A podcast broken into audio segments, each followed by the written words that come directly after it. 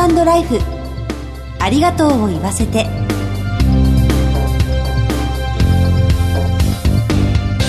こんにちは。番組パーソナリティの久保井あさみです。この番組では知っておきたいお葬式を中心とした就活に関わる情報をお届けしています。前回に引き続き2月3月はいつもと趣向を変えた企画葬儀就活の素朴な疑問に答えますスペシャルをお送りしています。街頭インタビューでいただいたお葬式に関する疑問などにお答えします。どうぞお楽しみに。ハートライフありがとうを言わせて。この番組は安心と信頼のお葬式全総連全日本総裁業協同組合連合会の提供でお送りします。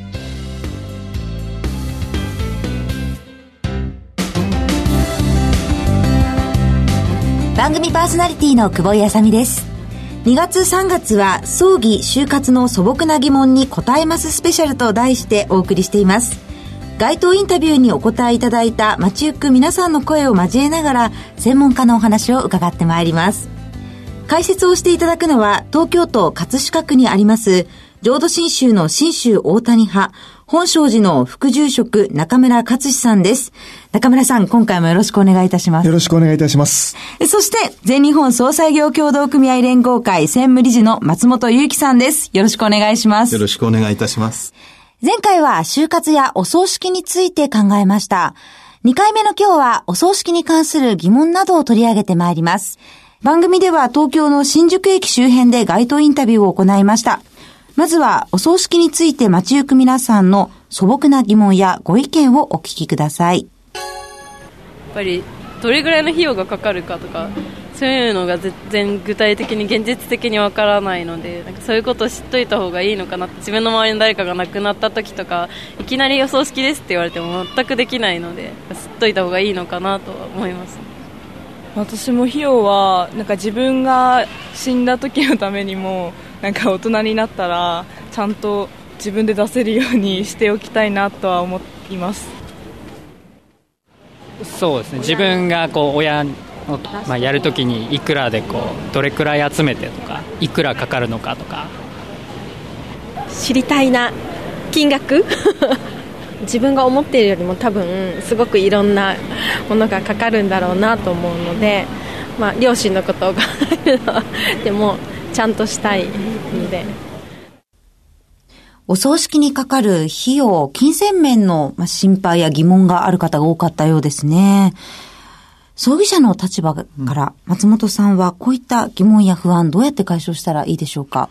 まずそうですね、不安ということであれば、まあ皆様に知っといていただきたいのは、そもそも葬儀者というのは、どこかが許可を出しているということではないんですね。はいうん、例えば、えどこかが管理をして、はい、この会社さんを、例えば都道府県とかですね、えー、市町村が認めてるっていうことではないんです。誰でもできる。うん免許制度じゃないということですね。でそういうことも一般の方は多分ご存知ないので、はい、えどういったところに頼むかっていうことが非常に大事になってくる。まあ、信頼できるところに葬儀は依頼をしなければいけないということを少し頭に置いといていただくのが非常に大事かなというふうには思います。じゃあ、あの、うん、まあ、国や、あの、自治体からなどの許可がいらないということで、勝手に誰でもできるので、悪質な業者も出やすい。いっぱいって言い方は変ですけども、例えば、その広告を大きく載せられてるというケースもあるんですが、その葬儀社さんがどこに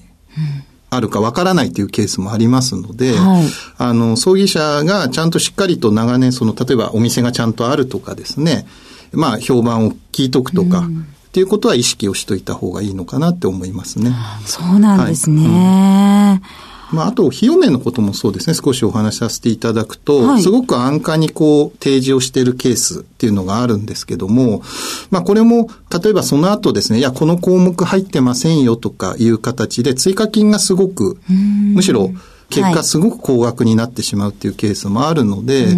まあこれについてもご注意いただくことが大事かなというふうには思いますね。はい。予算が例えばあったとして、うん、これぐらいじゃないと、ちょっと勝手というか、金銭面的に厳しいんですということがあったら、うん、そういうことって葬儀者の方にお伝えしていいんですか？例えば逆に費用感も含めて、信頼できる葬儀社さんであれば、その中で、まあこういう形であればこういうふうにできますよということはご提案いただけますので、うんはい、むしろあの、例えばですよ、かけようと思えば、あの、ひまわりのお花で、送りたいと。で、それ冬になかなかひまわりのお花揃えるのは大変じゃないですか。はい。でも、どうしても揃えたいということであれば、いろいろ費用も現実的にかかりますし、規模を大きくすればするほど、やはり費用という部分は大きくなるところもあるんですけども、はいその方がどういうふうに送りたいかによって、費用感って変わってくると思うんですよね。だから、例えばこれぐらいの、こういう形でやりたいんですと、できますかっていうことを率直に葬儀社の方にご相談いただいて、しっかりと対応いただける葬儀社さんが、まあ、しっかりした信頼できる葬儀社ですので、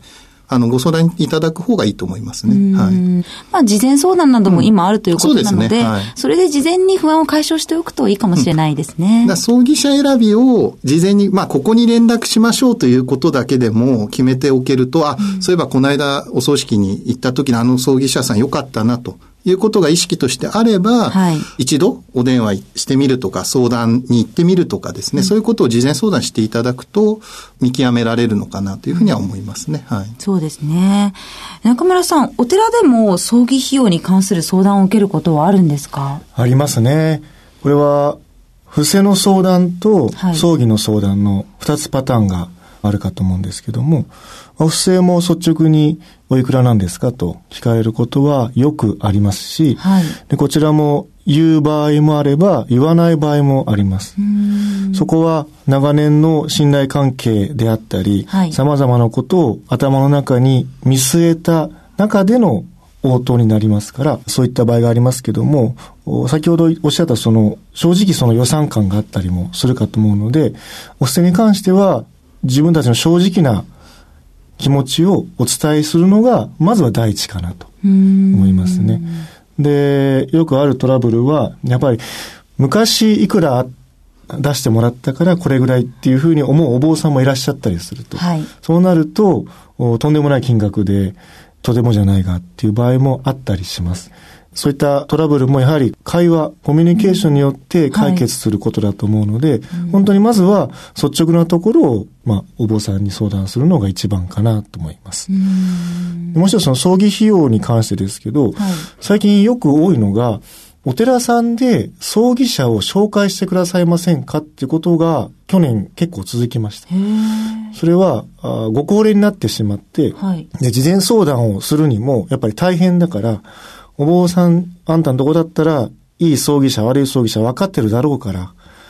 あんたのところでどうか紹介して、え呼んでくれないか、はい。っていうこともありました。で、うちも、お本堂でやったり、自宅でやったり、様々なケースで、葬儀費用をある程度把握してますので、相手方に、どれくらいですか、おばあちゃん。実はこれぐらいなんだって聞きながら、あじゃあ、あそこだったらこれぐらい、あそこだったらこれぐらいって言ってたよ。じゃあ、どっちも活かせるから話聞いてあげてねっていうこともありました。そうなんですね。で、私はもちろん葬儀者ではないので、正確な数字は当然わかりませんけども、ただ、本庄寺を信頼してくれて、お寺を信頼してくれて、えーそういった相談をしてくれるケースが徐々に増えてきてるかなと思いますね。あそうなんですね。まあ、あの、こう、インターネットがとても便利な時代になりましたけど、やっぱりお葬式に関しては、信頼できる人だったりとか、まあ、業者の方に相談しながら進めた方が良さそうですね。そうですね。うん次に自分のお葬式についてはどのようなご希望があるのか、街の声をお聞きください。してほしいです してほしいですね、自分見ることできないけどなんかそれだけ自分のためになんかしてくれることって、まあ、結婚式成人式お葬式ぐらいしかないと思うのでなんかやっぱ見えないけどやってくれるのは嬉しいと思います私もそう思いますまあ、残ってる人に任せます。まあ、もう全くそういうこだわりはないですね。最初の女性お二人は19歳の大学生、そして40代の男性、最後は70代の男性と様々な年代の方のご意見をお届けしました。あの、私30代なんですけれど、最初の19歳の大学生の方と同じ、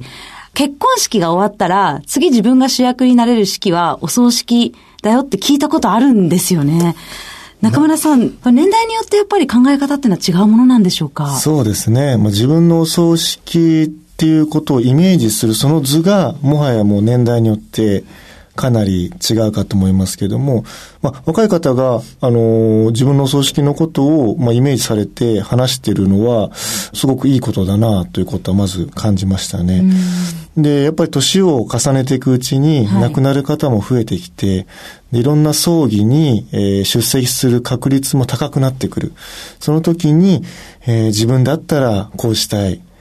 あ自分だったらああしたい。って想像することはやっぱり自然なことで、そうすると若い時に考えてたイメージよりも、あだんだんだんだんより具体的になったり、より狭まったりしてくる中で、どういったことがいいかなっていうことを考えていくんじゃないかなと思いますね。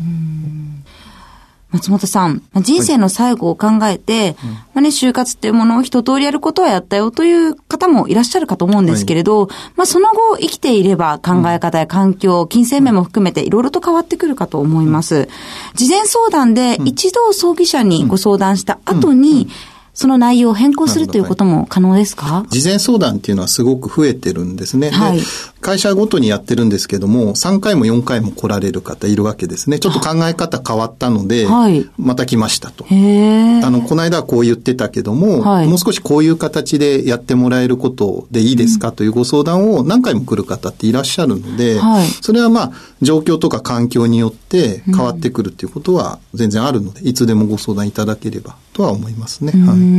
い、お葬式が多様化している中で、本当に大切なことは何なのか、うん、そもそも何のためのものなのかということを、今一度私たちは考えた方がいいのかもしれないですね。ありがとうございます。そして街頭インタビューにご協力いただいた皆様、どうもありがとうございました。次回も引き続き、近年のお葬式に関するご意見と解説をお届けする予定です。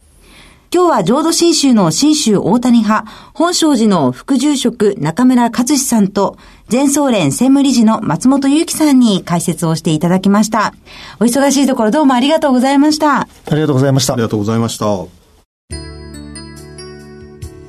全日本総裁業協同組合連合会全総連は、命の尊厳、ご遺族の悲しみ、一人一人に寄り添ったサービスを何よりも大切に考えご遺族の心を形にする地域密着の葬儀者が集まる全国ネットワークです。全総連加盟店ではお葬式の専門家である葬儀事前相談員総裁ディレクターが皆様からのご相談をお受けしております。お葬式のご依頼は安心と信頼の全総連加盟店まで。詳しくは全総連ホームページをご覧ください。すべては個人ご遺族のために。全総連。全総連。葬儀、就活の素朴な疑問に答えますスペシャル。第2弾は、お葬式に関する疑問などをお送りしました。皆さん不安に思われていたことは解消されたでしょうか？次回の放送は3月4日水曜、夕方4時55分からお送りする予定です。どうぞお楽しみに。進行は番組パーソナリティの久保やさみでした。ハートライフありがとうを言わせて。この番組は安心と信頼のお葬式、全総連、全日本総裁業協同組合連合会の提供でお送りしました。